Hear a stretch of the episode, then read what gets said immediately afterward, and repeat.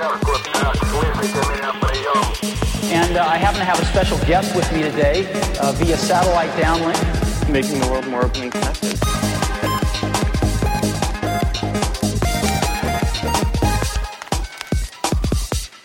Welcome to the Today in Tech History podcast, where you learn about a few tech related events that occur today, October 12th, from history. On this day in 1860, telegraph lines opened between Los Angeles and San Francisco. This allowed gold miners to tell backers farther south that they still hadn't found any gold. On this day in 1921, KDKA Radio in Pittsburgh conducted the first live broadcast of a football game from Forbes Field. The University of Pittsburgh beat West Virginia University.